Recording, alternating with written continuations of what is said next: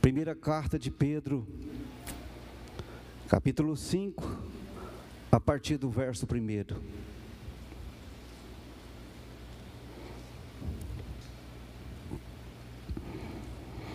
Rogo, pois, aos irmãos, rogo, pois, aos presbíteros que há entre vós, eu presbito como eles, e testemunho do sofrimento de Cristo, ainda com participante da glória que há de ser revelada.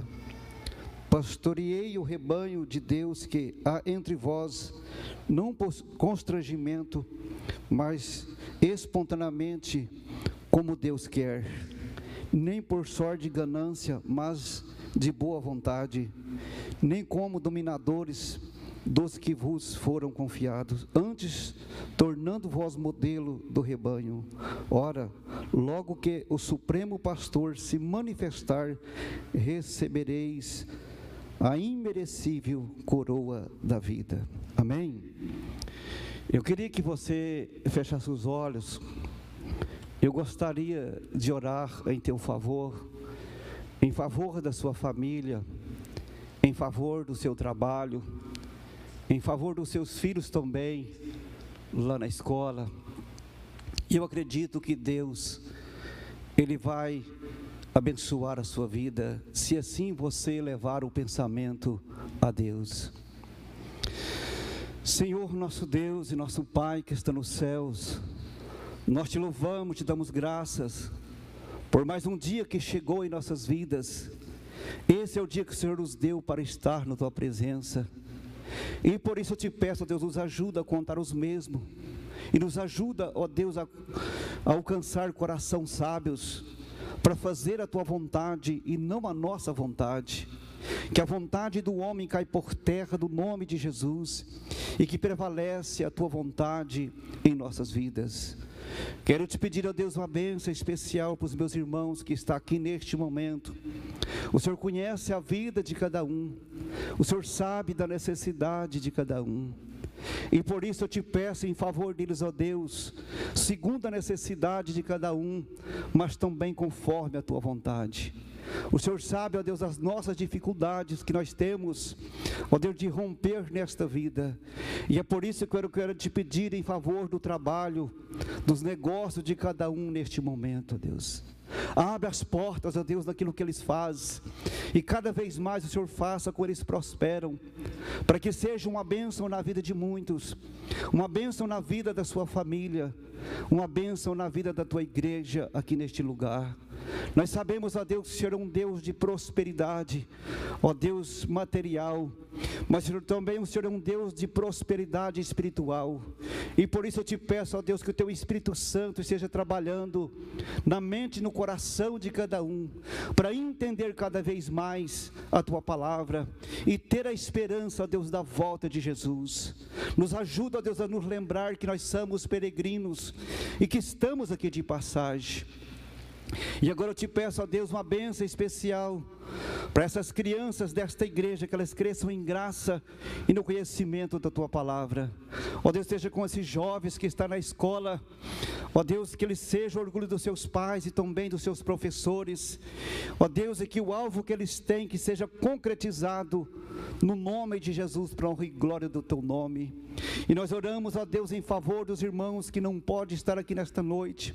Ó Deus, porque perderam as suas forças físicas, mas que o Senhor esteja com eles renovando, ó Deus, a força espiritual de cada um, ajudando-lhes a lembrar do Senhor, sustentando a fé, a fé de cada um deles. Nesta noite nós oramos, ó Deus, em favor do nosso país. Ó Deus, nós oramos em favor daqueles que governam com sinceridade. Ó Deus, livra eles do homem mau, livra eles do homem maligno, para que o nosso país, a nossas, ó Deus, a nossa sociedade seja, ó Deus, bem-aventurada no nome de Jesus. E nesta manhã nós queremos confessar as nossas falhas e falar para o Senhor que é bem verdade que nós somos falhos mas tem misericórdia de nós e nos perdoe, mais uma vez no nome de Jesus. nos capacita e nos ajuda a perdoar uns aos outros, porque nós sabemos que é perdoando é que nós somos perdoados. E mais uma vez, ó Deus, nós estamos aqui na expectativa que o Senhor vai falar através da tua palavra. E no nome de Jesus eu te peço a tua ajuda, a tua misericórdia, sabedoria vinda do alto dos céus, unção nova, ó Deus, humildade para falar da tua palavra e também da tua grandeza. Nós te pedimos e agradecemos é no nome, é no nome de Jesus. Amém e amém. Amém. A primeira experiência que eu tive como presbítero é, foi nesta igreja, eu estou aqui nesta igreja, Deus da idade de 22 anos, e hoje eu tenho 64 anos que eu pertenço à igreja presbiteriana. Eu estava sentado no meio da igreja aí, num dia de eleição, eu não esperava, naqueles dias, eu não esperava que eu seria um presbítero, a irmã Lucinda, ela, irmã da Luzia, ela olhou para trás e falou assim: Você pode ser um candidato. Eu me lembro muito bem que pela primeira vez eu fui eleito aqui, é, eu não esperava. É, eu tive 119 votos, eu lembro direitinho, o Maná também teve 119 votos naquele dia, e os outros irmãos também foram eleitos. Eu não esperava, mas de uma coisa agora eu sabia, que a minha responsabilidade era muito maior, e eu tinha que ler a palavra de Deus constantemente. Eu digo a você que não precisa de ler a Bíblia todos os dias, mas você precisa de ler a Bíblia toda hora. Toda hora eu digo assim, que você não esteja toda hora com as páginas da Bíblia na mão, mas depois que você lê, ela tem que estar no seu coração. Fazer igual no livro de, de Josué, capítulo 1, o verso 8. Medita na lei das palavras deste livro, para que seja bem sucedido. Nós temos que meditar na palavra de Deus a todo momento da nossa vida, porque é ela que sustenta a nossa fé para continuar e não desanimar. E a gente não precisa se iludir, pensando que todas as pessoas vão gostar da gente. Às vezes eu faço uma pergunta para você aqui, essa pergunta também está no meu coração. Aliás, você faz uma pergunta, e ela está também no meu coração. Será quem que votou no fulano, no ciclano, que ele foi eleito? A gente não sabe qual é as pessoas que votam na gente, mas de uma coisa nós sabemos: todas as pessoas que foram eleitas aqui foi pela vontade de Deus. Quando nós tememos o nome de Deus, algo acontece na nossa vida, algo maravilhoso que é estar no trabalho da igreja. E não existe trabalho melhor do que trabalhar na igreja. Porque lá fora nós vestimos em coisas materiais, mas aqui na igreja nós vestimos em pessoas. E isto é o exemplo do nosso Senhor e Salvador Jesus Cristo. No livro de Mateus, capítulo 20, o verso 28, Jesus ele diz que não veio para ser servido, mas ele veio para servir e dar a vida em resgate de muito. Jesus ele veio para nos servir e dar a vida em nosso lugar. Ele deve ser o nosso maior exemplo.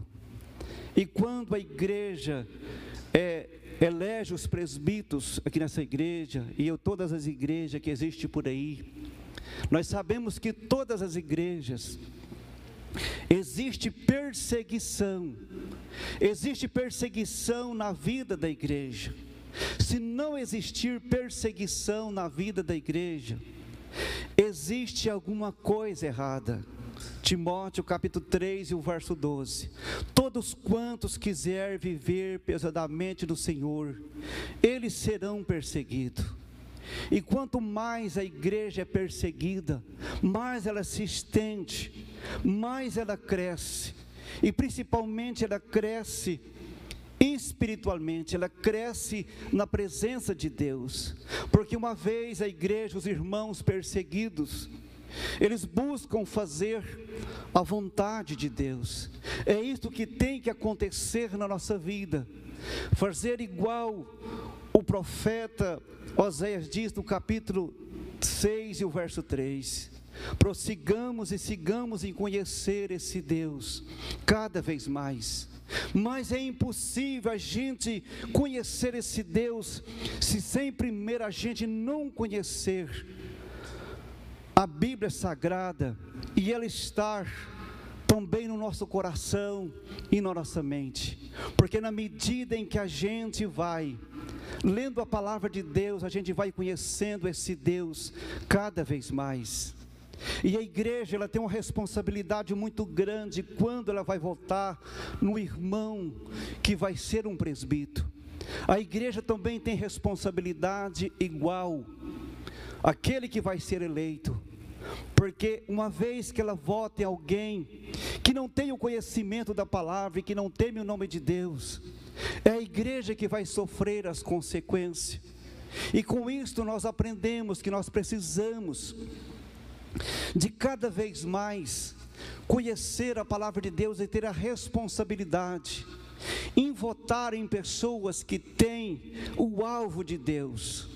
O alvo de Deus é que a igreja ela estende as suas estacas. Livro do profeta Isaías, capítulo 54. Estendei a vossa habitação, o vosso estodo, e estendei também e afirmar as suas estacas. Esta igreja, ela já estendeu as suas estacas em muitos lugares, mas ainda falta muitos lugares que essa igreja precisa de ir. Existem muitas pessoas nessa cidade que estão com fome, elas não vão vir aqui para ouvir a palavra de Deus, porque lá no jardim do Éden, quando o homem errou, não foi o homem que procurou a Deus, mas foi Deus que foi à procura do homem. E a Bíblia nos diz no livro de Amós, no capítulo 8, verso 11: Diz o Senhor: Eis que enviareis fome sobre a terra, não é fome de pão e nem sede de água, mas fome de ouvir a palavra de Deus. Existem pessoas nesta cidade que estão com fome e com sede de ouvir a palavra de Deus, mas eles não sabem que eles estão precisando de ouvir a palavra de Deus para ter uma vida, uma vida diferente.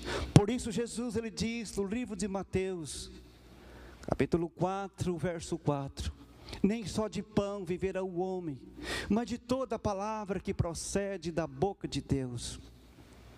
Mas eu quero voltar no texto que eu li nesta noite, nesta manhã, aliás, esse texto que eu li, o apóstolo Pedro aqui, ele foi um homem humilde, dizendo que é um presbítero igual a nós também, um apóstolo que foi chamado diretamente por Jesus, um homem que chamou, foi chamado por Jesus, ele fez toda a diferença. Se você ler a história deste homem no começo da sua carreira com Jesus, e se você lê as cartas dele, você vê o quanto que esse homem desenvolveu a sua comunhão com Deus. E no livro de Atos, capítulo 4, o verso de número 12 e 13, a Bíblia diz que esse homem era um homem iletrado. Ele não tinha cursos de teologia, mas Deus o capacitou.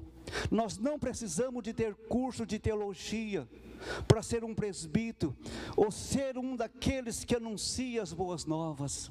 O que nós precisamos de buscar a palavra de Deus e ouvir a mesma e guardar no coração e lembrar o que a gente era no passado, o que a gente é agora, o que Deus fez nas nossas vidas.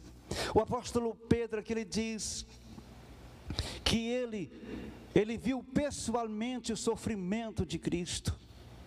Eu digo que ele viu pessoalmente é, o sofrimento de Jesus, mas nós também podemos contemplar o sofrimento de Jesus através do conhecimento que nós temos da palavra de Deus, porque Jesus ele não é diferente dos dias anterior e os dias de hoje. Livro de Hebreus, capítulo 13, o verso 8. Jesus é ontem, é hoje e será para toda a eternidade. Aquele mesmo Jesus é, que disse assim para os seus discípulos: Ide e anunciai o Evangelho a todos. Ele é o mesmo que está chamando até hoje. E a responsabilidade não é só dos pastores e dos presbíteros de anunciar as boas novas, a responsabilidade também é nossa. O nosso caráter, o nosso testemunho, isto fala muito mais na vida das pessoas do que o nossas, as nossas próprias palavras. Nós não podemos deixar a desejar é, que as pessoas deixam de ouvir aquilo que nós aprendemos da palavra de Deus. Nós precisamos de cada vez mais ter a esperança que esta fileira desta igreja vai aumentar, porque esse é o desejo de Deus, e o desejo de Deus tem que estar no nosso coração. Nós não podemos deixar de falar também das irmãs, não falar somente dos presbíteros, porque as irmãs da Safre têm grande importância também nesta igreja. As irmãs da Safre, elas não podem elogiar a si mesmo, porque isto está escrito no livro de Provérbios, capítulo 27, o verso 12, 2. Não seja os teus lábios que te louvam, mas que sejam outros. Um dia desse eu presenciei um culto das irmãs da Safre. E tinha pessoas convidadas que não era da igreja. Escutei uma pessoa dizendo assim: A irmã que é da igreja me convidou e por isso eu vim. E naquele momento eu vi esta pessoa na hora do louvor e na hora da pregação com lágrimas nos olhos é um trabalho muito importante das irmãs aqui nesta igreja. Essa deve ser o alvo das irmãs, fazer reunião da SAFRE, pensando em levar a palavra de Deus as boas novas, para que haja conversão na vida daqueles que ainda não tiveram encontro com Deus, porque vocês sabem muito bem, não precisa nem eu perguntar para vocês e nem vocês falar que a melhor coisa que aconteceu na vida de todos vocês que estão aqui nesta, nesta manhã foi o dia que vocês encontrou com Jesus Cristo. A vida de todos vocês mudou completamente. E no nome de Jesus, vai mudar para melhor cada vez mais. Se você acredita nisto, então diga amém. Mas eu tenho também uma outra experiência de presbítero aqui nesta igreja que eu quero contar para vocês. Em 2098, eu já era presbítero, se não me engano, e eu comecei a pregar no rádio. E eu tinha um programa de rádio que o nome do, do programa é Fique com a Bíblia. E tinha muitos ouvintes. O dono da rádio, do rádio, teve uns dias que ele tirou nós do ar porque o Jeromim não tinha um português claro, ele falava igual um roceiro, tirou do ar. Mas depois os irmãos começou a ligar lá e pedir o programa de volta. E um dia eu saí da, de dentro do rádio, na sala de espera tinha um pastor que estava me esperando. E quando eu saí da porta, ele falou assim: Eu vim aqui para te conhecer porque eu sou um ouvinte seu. E aí, ele perguntou assim para mim: Você é presbiteriano? Sem eu perceber e sem pensar, eu respondi assim: Eu sou bibliano. Mas eu defendo a igreja presbiteriana porque, lendo a Bíblia, eu sei que a igreja que chega mais perto da Bíblia, a igreja presbiteriana, é a doutrina presbiteriana. Toda igreja tem o seu exagero, mas a presbiteriana ela chega mais perto.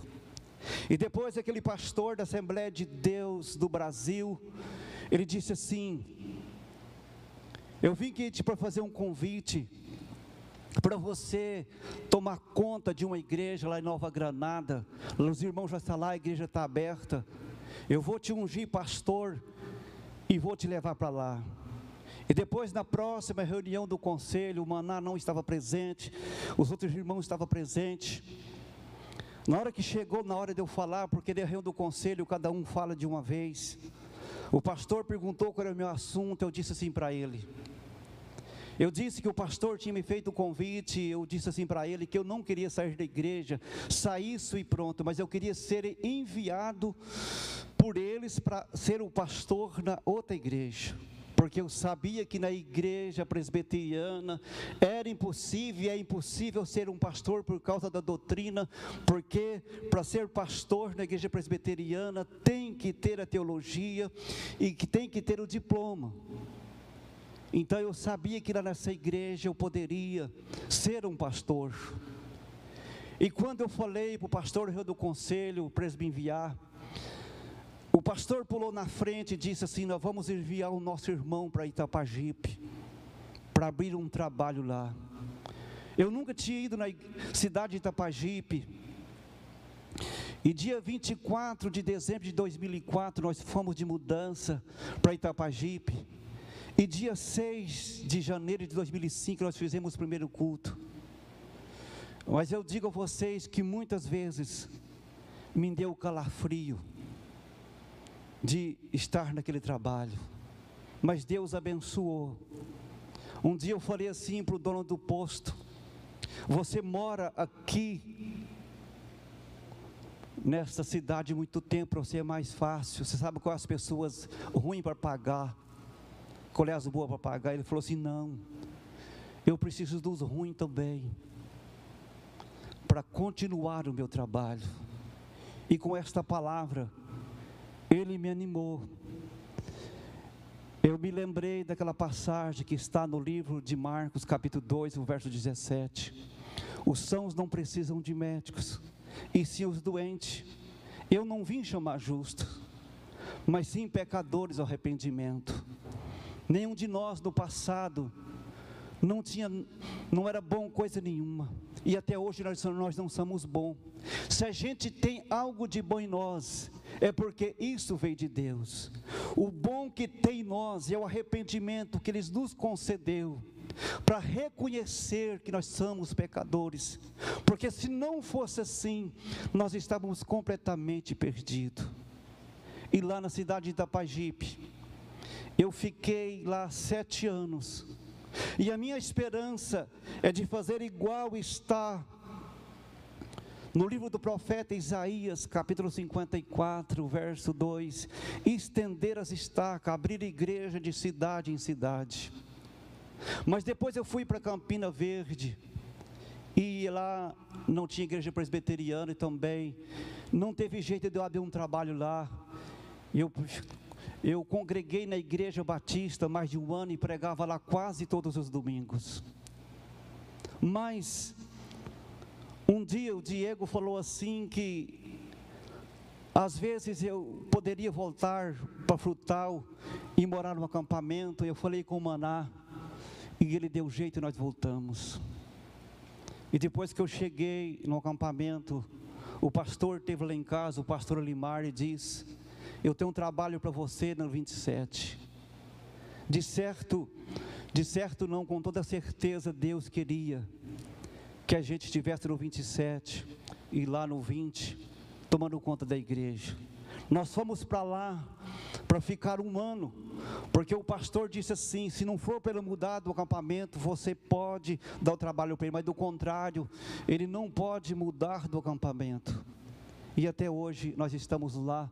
Às vezes alguém pergunta por que, que o Jeromim está no 27, ele é presbítero desta igreja ainda. A gente não sabe porquê de Deus, mas Deus sabe todas as coisas. Nós não sabemos o que vai acontecer. Você que está pretendendo é, ser um presbítero aqui nesta igreja, se tem esse desejo no seu coração, quero dizer para você que isto é a vontade de Deus agindo na sua vida. Mas você precisa de começar a ler a palavra de Deus, porque o presbítero, ele não tem muita diferença do pastor, ele também precisa denunciar as boas novas. E quando você busca isto, Deus pode conceder isto na sua vida. No livro de Salmo 111, o verso 10, a Bíblia diz que o temor ao Senhor é o princípio da sabedoria e Deus revela a prudência. Se alguém quiser ter sabedoria, começa a temer o nome de Deus, Ele vai te dar sabedoria e principalmente a prudência. E quando eu estava em Tapajipe, eu vi nas reuniões do conselho, um dia eu cheguei aqui, eu gostava muito do pai do Maná, o jeito dele, eu gostava muito dele, João Vieira. Ele perguntou para mim como é que estava lá. Eu falei assim para ele, eu descobri que toda prudência é pouca. E ele falou assim: então você está no caminho certo. Toda prudência na vida da gente é pouca. E eu gostaria também de dizer para você que eu vi uma, uma pregação do reverendo Pedro, que trabalhou 17 anos nessa igreja. Essa pregação faz mais de 40 anos que eu ouvi falando. Faz uns 37 anos, aliás. E ele disse assim: se você tem uma amizade com alguém, você toma cuidado porque se você perder essa amizade, mesmo que ela volta, nunca mais ele é a mesma. Eu pensei comigo, esse pastor tem razão. A gente precisa de tomar muito cuidado. O apóstolo Pedro ele diz que a gente não pode nesta passagem é oprimir as pessoas, mas a gente tem que ser exemplo. A gente, como presbítero e pastor, a gente não pode querer conduzir as ovelhas na frente. A gente tem que ser a da frente. A gente tem que ir na frente, no nome de Jesus, quebrando as barreiras, sendo exemplo da igreja. Mas a igreja também tem uma grande responsabilidade de eleger as pessoas é, que seja da vontade de Deus, não por causa que seja um parente, uma pessoa talvez que tem dinheiro, mas que seja aquela que Deus tocar no coração, porque quem vai sofrer com as consequências de alguém que não teme o nome de Deus e não conhece as Escrituras, vai ser a igreja. E nós temos que lembrar que também os diáconos eles têm que lembrar que eles precisam também, do mesmo jeito, conhecer as Escrituras. Porque nós sabemos que está escrito no livro de Atos, capítulo 6, que Estevão, o diácono, ele é um homem poderoso nas Escrituras.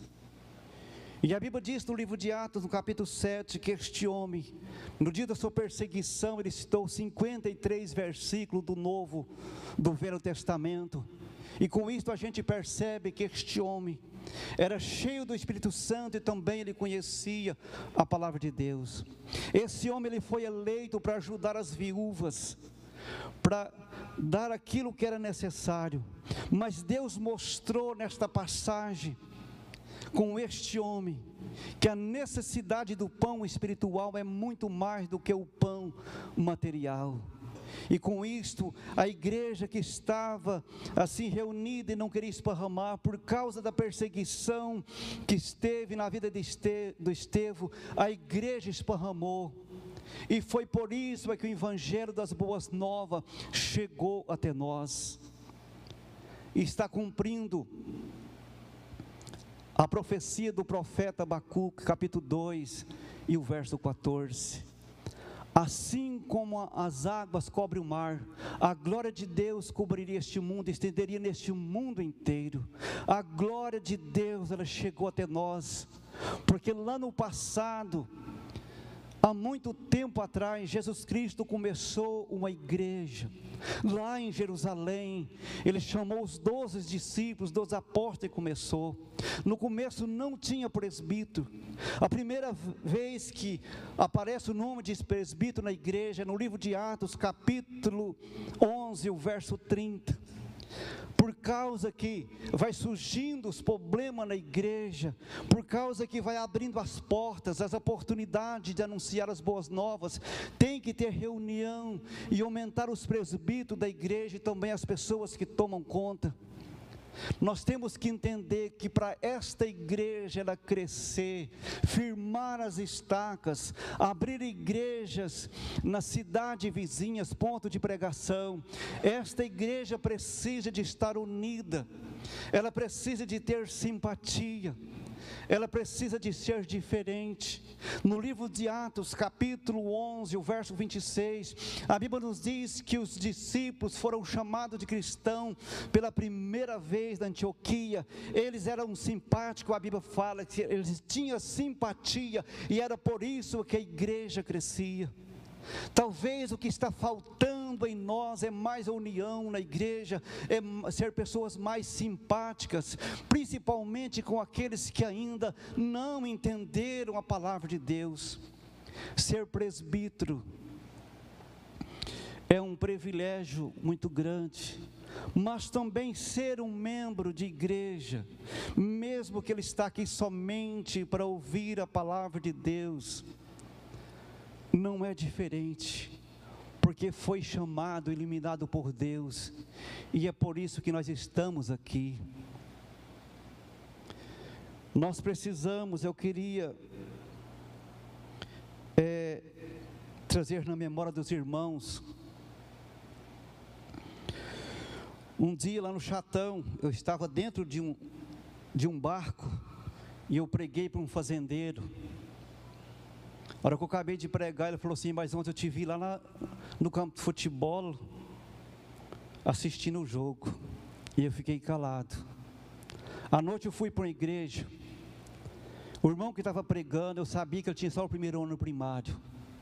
Ele pegou, ele citou Tito, capítulo 1, verso 16. Muitos confessam conhecer a Deus, mas nega por suas obras e por isso são abomináveis, não servem para fazer a obra de Deus. Esse versículo ficou guardado no meu coração. Esse homem foi usado por Deus para me ajudar, para ter uma mudança na minha vida. Muitos confessam conhecer a Deus, mas negam por suas obras. Por isso é que eu digo que a gente precisa de ouvir a palavra de Deus. Você precisa de ter a palavra de Deus guardada no coração, porque as perguntas vai vir na sua vida e você precisa dela para defender na hora que alguém faz pergunta para te confrontar, assim como muitas vezes quiseram confrontar Jesus e principalmente o diabo no livro de Mateus capítulo 4, verso 4 em diante, ele quis confrontar a Jesus. Um dia estava no rádio pregando a palavra de Deus. E alguém quis me confrontar, a sua igreja, ela não batiza nas águas, ela não mergulha nas águas. E porque para lavar o pecado precisa de batizar nas águas. E eu disse assim para a pessoa: então é verdade?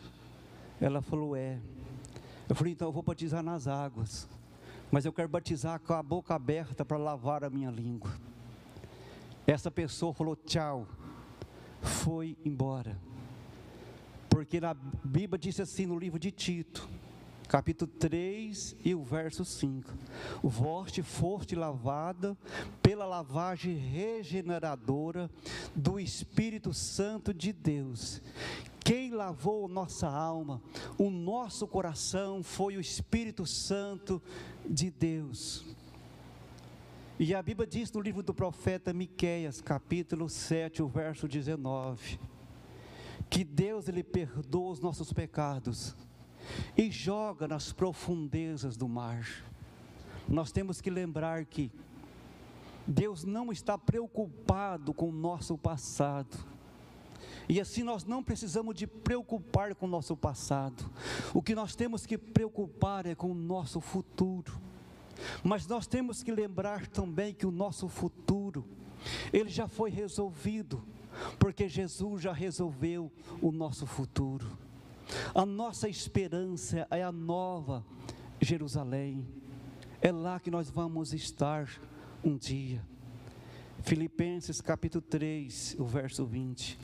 A nossa pátria está lá em cima, da onde espera o nosso Senhor e Salvador Jesus Cristo.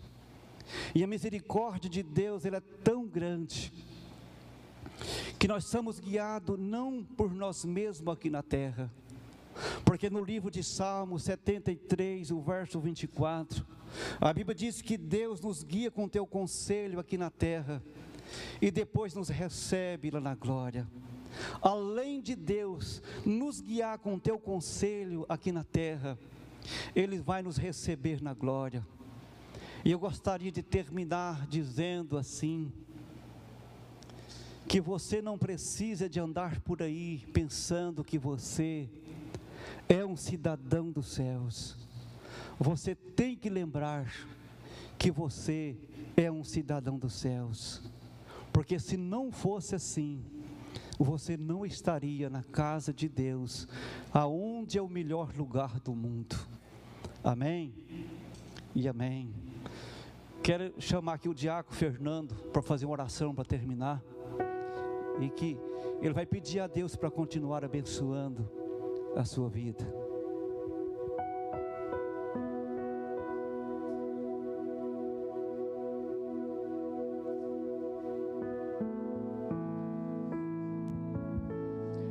Senhor, nós queremos te agradecer por essa manhã na tua casa, Pai. Te agradecer, ó Deus, pela tua palavra que falou aos nossos corações, ó Deus. Nós queremos te pedir perdão pelos nossos pecados, ó Deus te pedir que o Senhor esteja nos limpando, nos purificando, nos fazendo cada dia mais parecidos com Cristo. Ó Pai, enchendo o nosso coração de fé, de amor pelo nosso próximo, Pai. Senhor, nós queremos orar por essa igreja, pela liderança da nossa igreja, Pai. Seja abençoando os nossos pastores, o nosso conselho, Pai, nossa junta diaconal e a cada liderança, a cada ministério dessa igreja, Pai. Ó Pai, nos dá visão do, Teu reino, da Tua vontade, para que possamos servir essa cidade, anunciar a Tua palavra aqui, ó Pai, e que pessoas possam conhecer esse maravilhoso amor, ó Deus, que transforma a nossa vida, Deus, que nos dá salvação, ó Pai, que muda as famílias, ó Deus. Ó Pai, fortalece-nos na visão do Senhor. Esse é o nosso desejo, ó Pai, essa é a nossa vontade, ó Deus agradar o Senhor, ó Deus, em todo o tempo. Abençoe a vida do nosso presbítero Jerônimo, ó Deus, continue usando ele, ó Deus, dando ele cada dia mais entendimento para ensinar a tua palavra, Pai. Obrigado, ó Deus, por essa manhã aqui, ó Pai. Abençoe a cada irmão, o nosso dia. Abençoe, ó Deus, aqueles irmãos que estão acamados, ó Deus, que não podem vir aqui à igreja, Deus, mas quem sabe estão em casa ouvindo, ó Pai. Ser com eles, ó Deus, afofa o leito deles, ó Deus, onde eles estão agora, Pai. Cuida, Deus, da tua igreja, nós te pedimos, ó Pai. É no nome de Jesus que nós oramos. Amém.